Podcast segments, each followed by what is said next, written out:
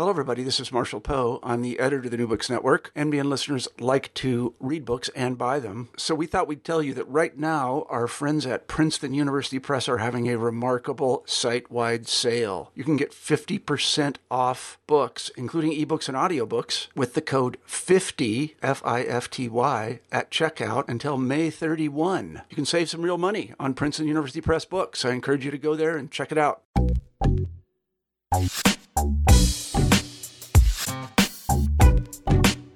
Sewing, knitting, quilting, textile work are just not words that come to mind when we think of our online digital technologies. Those technologies that allow us to communicate, but the history of computing and automated technology has a parallel history with manufacturing particularly textile manufacturing. In his new book, The Fabric of Interface Mobile Media Design and Gender, Stephen Monteiro explores the connection between the fabric arts and computing. This is New Books in Technology. I'm your host, Jasmine McNealy. The book is The Fabric of Interface, Mobile Media, Design, and Gender. But what we always like to start off with here on New Books in Technology is for the authors to really just introduce themselves. So, who is Stephen Monteiro? I'm a media and culture scholar. Uh, I'm based it, at uh, Concordia University in Montreal. And what I'm interested in is uh, everyday practices and contexts of uh, media use and technology. And I'm particularly interested in the way that uh, we use um, media objects in different sorts of contexts and settings. Um, so that ties into ideas of, say, performativity, also uh, material culture.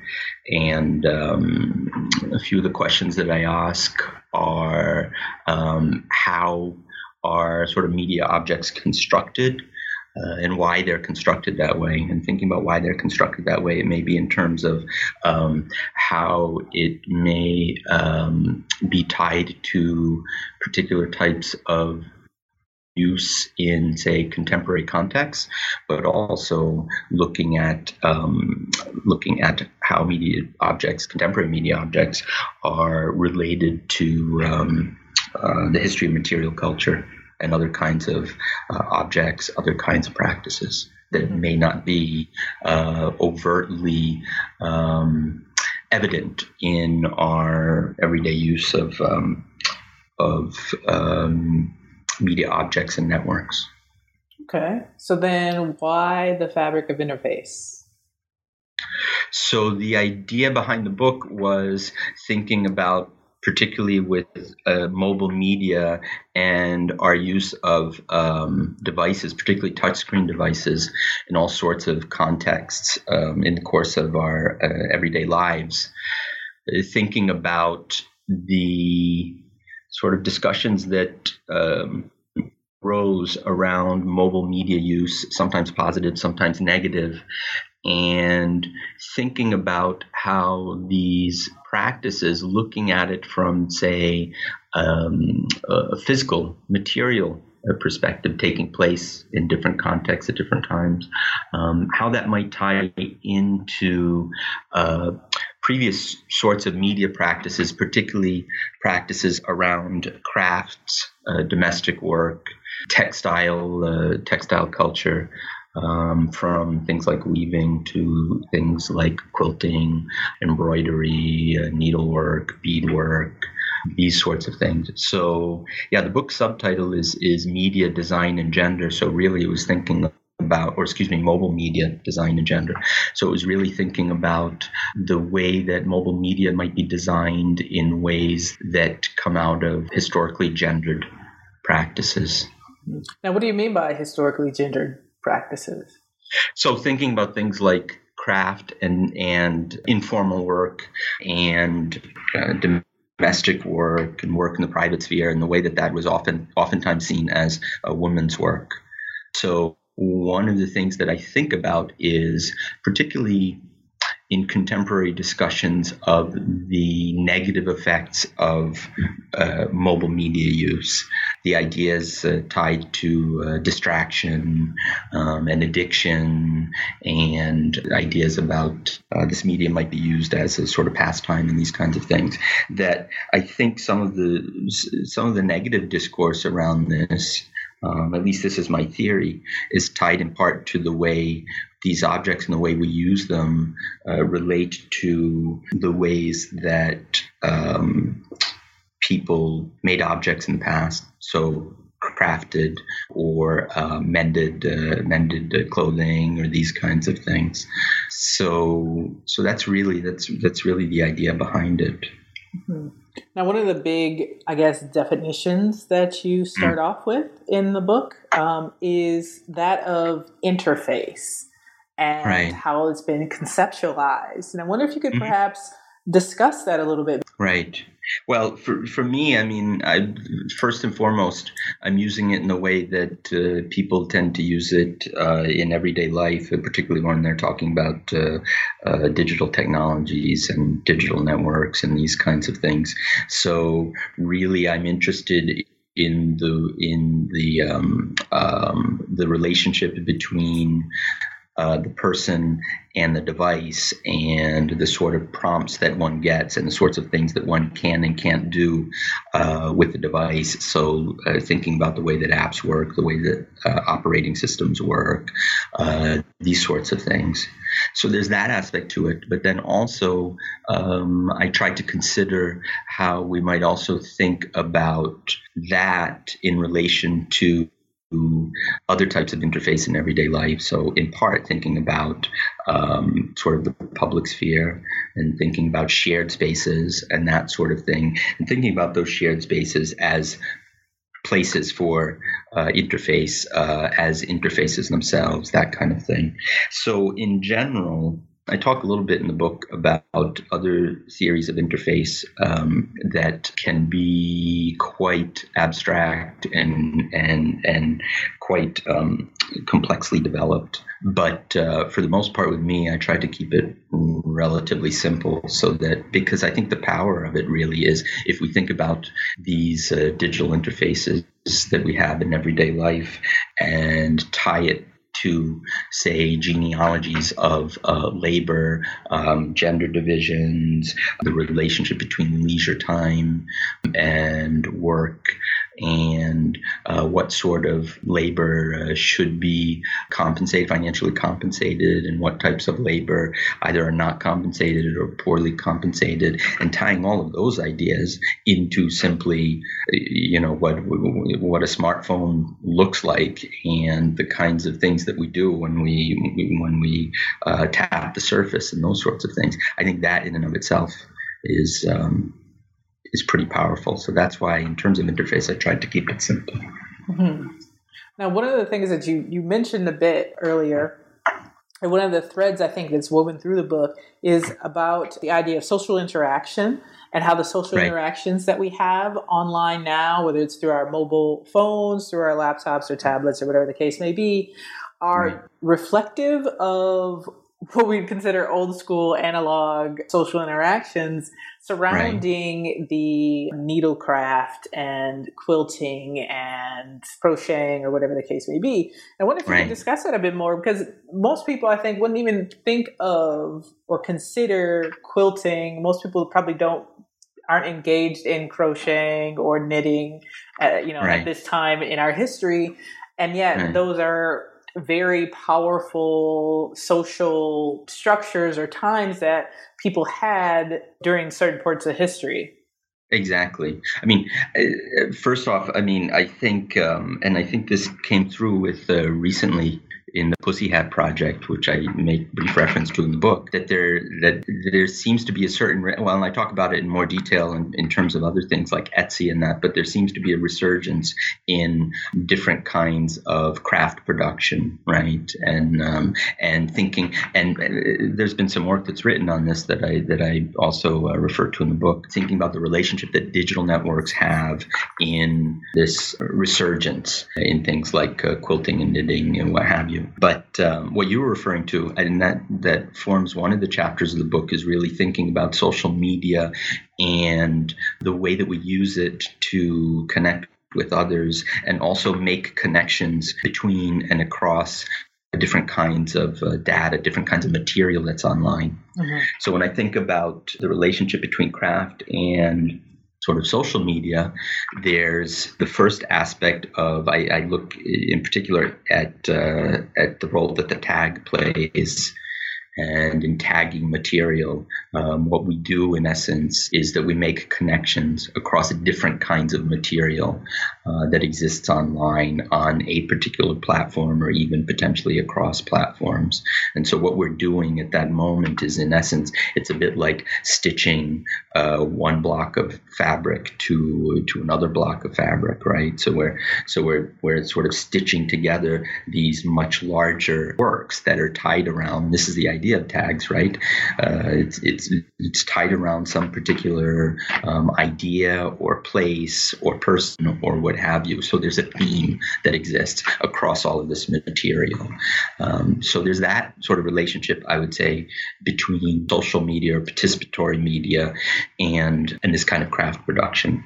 But there also is then the um, the relationship between us and things like our particular social media presence and the way that we sort of work with a smaller or larger sort of group or community of people with which we share material, right? And when you have platforms like Facebook, it's about sharing material, right? And sharing material with others. And what your Facebook feed uh, becomes, right, is sort of a work that's been put together by you and all these different people that you know tying all sorts of different material together that has some sort of significance in your life and their lives, right? So it's it sets up this kind of material production of social relations that one can then look at and think about the relationships that one has with others, and um, it ties into things like memory and that sort of thing. And that I I argue can tie in quite strongly to practices of quilting the way that quilts were used both oftentimes as narratives. So you would have people who would sew pieces of fa- fabric together in ways that it would tell some sort of story about their lives that may be, you know, more or less explicit in its depiction, but also that in quilting and other crafts as well, right? But quilting, particularly with quilting bees and that sort of thing, was about community involvement and and sharing, right? And sharing labor, but also sharing material, sharing time, and uh, sharing stories, and all of those kinds of things. And in that regard, then thinking about, I give some examples from the 19th century in particular about uh, stories of quilting bees and how quilting bees work and how different types of quilts would be put together and that that you have a lot of these quilts. The idea was that you would take materials for example from people's clothing material that would have some sort of significance right? So that once the quilt was done you had all of these little bits and pieces of people and their lives right? And you so but also your circle so this is as well. So it's bits and pieces of their lives and the labor that they put in to produce this narrative. I think it's it's very similar to the way that the way that social media works. Is it much different than the way social media works as well? Yeah, definitely. I mean, thinking about sort of contemporary, you know, one thing we could say, right, first and foremost, is that all of this that we're talking about now, it is it is all social media, right? Because of course, the term social media now we tend to use it strictly in thinking about um, online online platforms and that. But um, obviously, something like a quilting bee would quilting is a social medium, right? Mm-hmm. That it would work in different ways for sure. I mean, we can think about one of the key ways I would say that it's different. Perhaps the most important way that it's different. Is not so much in terms of say that in making those kinds of objects people would be face to face sharing the same physical space doing kind of thing. But what might be the most important difference i would say is that that sort of practice was part of gift exchange and gift culture and was not something that was monetized by some third party. The issue that we have with a lot of online social media today is that this production, you know, all of this work that people are doing putting these things together, that there are enormous profits generated from that.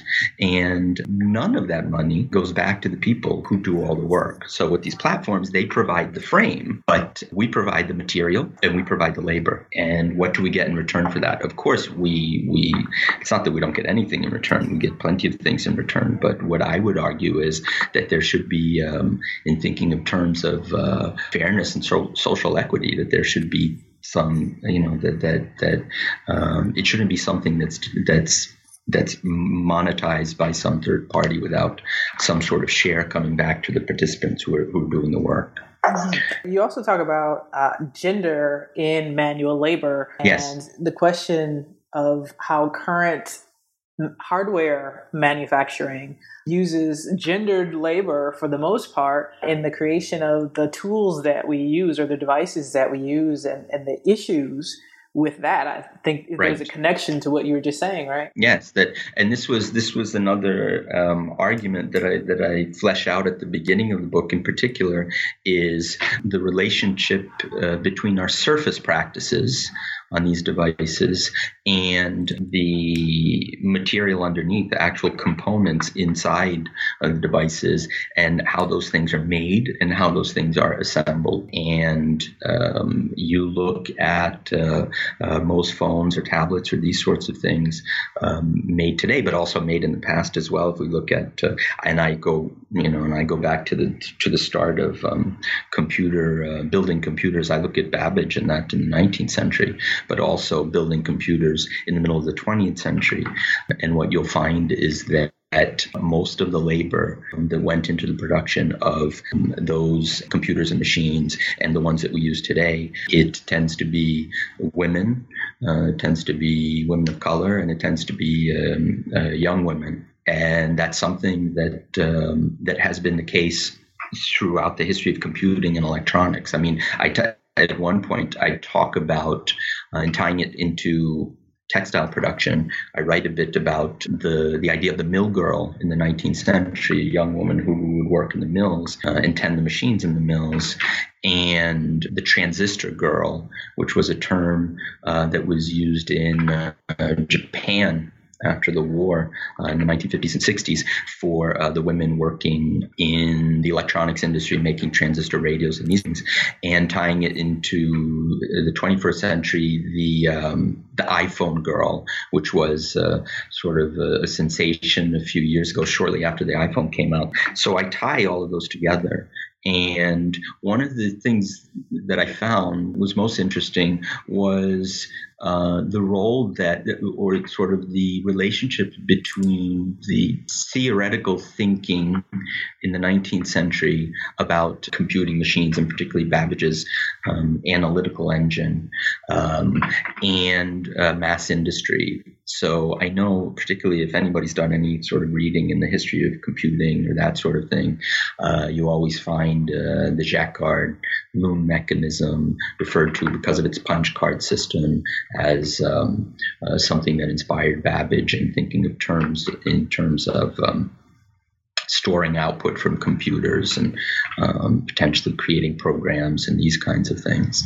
Um, but what I found that was really interesting was Babbage's relationship to uh, mass industry and his writings not on computing. And in fact, for the writings on computing, I look at Ada Lovelace and how she theorizes the relationship between textiles and um, and the analytical engine.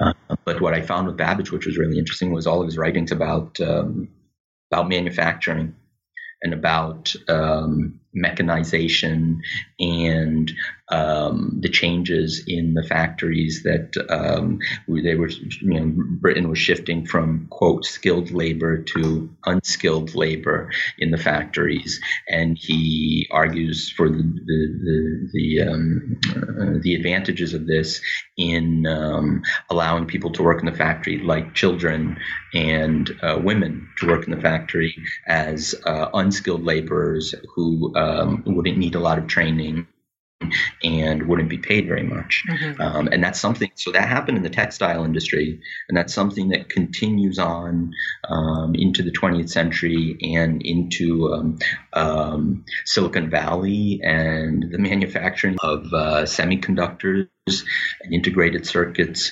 um, in Silicon Valley in the 70s uh, and con- in the 60s, 70s, 80s, and continues on um, into Southeast Asia, where um, historically um, women who worked in had some experience in textiles would be recruited um, to work in the electronics industry. And you have you have a couple of examples that I look at um, in the U.S. Um, is one with in the middle of the 20th century when Lincoln Laboratory at MIT devised core memory, which was something that would be, which were basically threaded magnetic beads um, on a frame that formed a grid. That um, there was a woman, uh, Hilda Carpenter, who um, was hired uh, to make these things. Um, and she was a woman of color, and she gets little mention. I looked through all the papers of uh, of the project, uh, the Whirlwind project, and basically the only time she's mentioned is when the the week that she's hired. You know. Um, but uh, but she actually made these things, these you know these memory planes by hand, and you find that um, when it comes to making or assembling a lot of computer components and electronics components, the idea was to recruit women who likely had gotten some practice in assembly of uh, materials um, and um, things like um, sewing or knitting or weaving or these kinds of you know uh, meticulous um, work with the small objects and these kinds of things that would have been informal training that they might get in the home or something like that. So then those people can be um, uh, employed as essentially unskilled labor. So the, the labor costs are much lower. And that's something that's been historically tied to computing and electronics since the very um, beginnings, origins of, of computing machines. One of the things we like to do on New Books in Technology is for the authors to give us an elevator pitch. So, say for some reason that somebody's tuning in right now and you have one minute to convince them to read your right. book, to buy your book, to go to the library, to right. adopt it for course reserve, whatever the case may be, mm-hmm. what would you say? Well, what I would say is the book really looks at our contemporary media use and relates it to other types of practices, uh, everyday practices that have existed historically, and it debunks to a certain extent um, the idea that um, uh, that people's um, lives have changed fundamentally in in their sort of toiling over these small objects, uh, making thing connections and that sort of thing. My argument is, you know, people have been toiling over small objects, uh, making connections and making things, new materials and um, um, new narratives uh, for a long time. It's just that we don't we don't recognize those those links. So it's sort of, as I said, it, it's it's sort of meant to um, counter a lot of the rhetoric that we find about um, about new media and um, um networked mobile media that suggests we've entered some kind of uh, we've entered some kind of new world with this. Yes, there are certainly changes that have come about with this technology, but this technology and and these practices, like anything else, I mean, they're rooted in uh, existing social structures. What's next for you? Well, I think uh, I mean I've got a few uh, projects. The one that ties most closely uh, to this book would uh, be. Um, uh, a project that continues to look at uh, particularly handheld devices and um, thinks about the idea of the personal. So, in essence, sort of working from the development of the personal uh, in the 20th century in terms of computing, what personal computing meant, and thinking about what uh, personal media use is today, and what per- what personal media is, um, and in what ways uh, these sorts of devices and objects uh, can be personal to us and sort of form of our identity.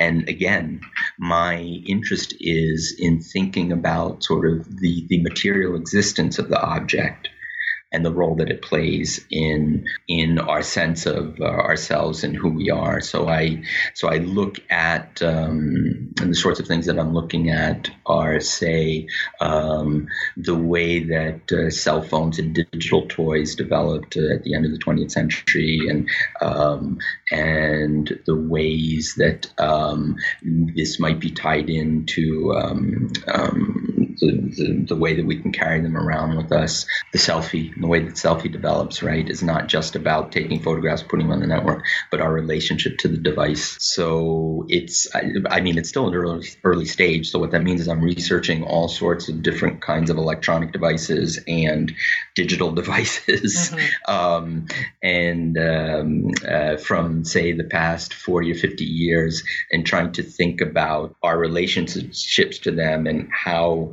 it ends up that we end up with these small touchscreen devices as uh, sort of our primary objects. I mean, it's hard to argue um, that it's not uh, uh, the, the most important object in our everyday lives, right? The moment that we can't find it or that it's broken or these kinds of things, it really changes not just the sorts of things that we do, but our, our, our, our sense of who we are and what we're capable of doing.